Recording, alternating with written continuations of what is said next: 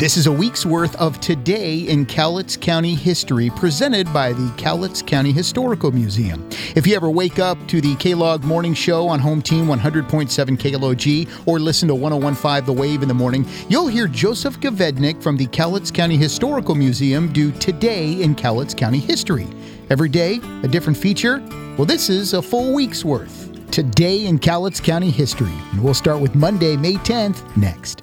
I'm Scott Foister with Remax Premier Group. If you've been thinking about selling your house on your own, call me first. I will get you top dollar for your home, from mobiles to mansions and everything in between. I'm Scott Foister with Remax Premier Group, 360-560-8125, or find me on Facebook or Google me, Scott Foister. All right, this is Today in Cowlitz County History, a full week's worth of them brought to you by the Cowlitz Historical Museum.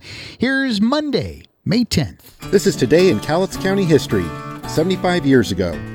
Scooters will zip down Columbia Street in Kelso on Sunday afternoon in hair raising contests in the annual Scooter Derby, sponsored by the Kelso Elks Lodge. The Derby is open to all boys of Cowlitz County 9 to 12 years of age who must build their own scooters. Registration will be at 1:30 p.m. at 6th and Columbia Streets and the first race will begin at 2 p.m. That's 75 years ago in Cowlitz County history. This is Joseph Govednik with the Cowlitz County Historical Museum. And here we go with Tuesday, May 11th. This is today in Cowlitz County history. 125 years ago.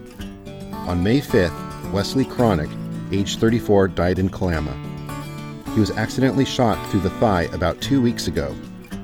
When blood poison set in, Dr. Carter, assisted by doctors Huntington, Bell, Black, and McGill, amputated the leg at the hip joint Wednesday morning.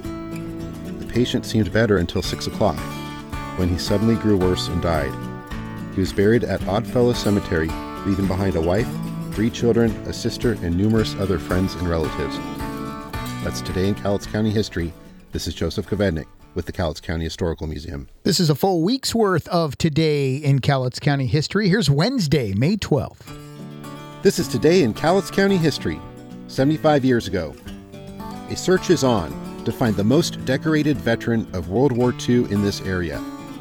Fearing that modesty may keep men who were given awards for heroism from coming forward, the committee in charge of the Memorial Day celebrations asked that friends of decorated veterans turn in their names. The man who has the most or highest decorations will be asked to be the Grand Marshal of the Memorial Day Parade age or rank will not be considered, only the honors. That's 75 years ago in Cowlitz County history. This is Joseph Govednik with the Cowlitz County Historical Museum. Here's uh, Thursday, May 13th. This is today in Cowlitz County history, 75 years ago. The season for wood ticks will soon be at its height. State Health Department authorities warned yesterday, and all persons going into the woods must take precautions to guard against Rocky Mountain spotted fever, which results from the bite of infected ticks. Ticks appear in Washington in the leafy wooded areas from the onset of warm weather to the middle of summer. And while only about one tick in a thousand is infected, it is best to assume that all ticks are dangerous. That's 75 years ago in Cowlitz County history.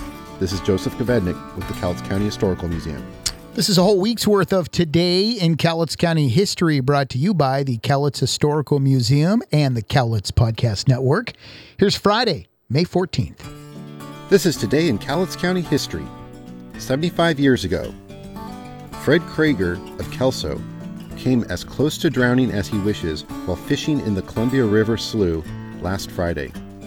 He slipped from a log which went afloat during the rising tide and became so tired and cold that he could not climb back onto the rolling log. He called for help from passing cars until two local women heard him and stopped. They flagged down another driver who nimbly walked out on the treacherous log and assisted Mr. Krieger to land. The hero did not give his name, but his car had Oregon plates. That's 75 years ago in Cowlitz County history. This is Joseph Govednik with the Cowlitz County Historical Museum. This has been a week's worth of Today in Cowlitz County History from the Cowlitz Historical Museum and CowlitzPodcast.com.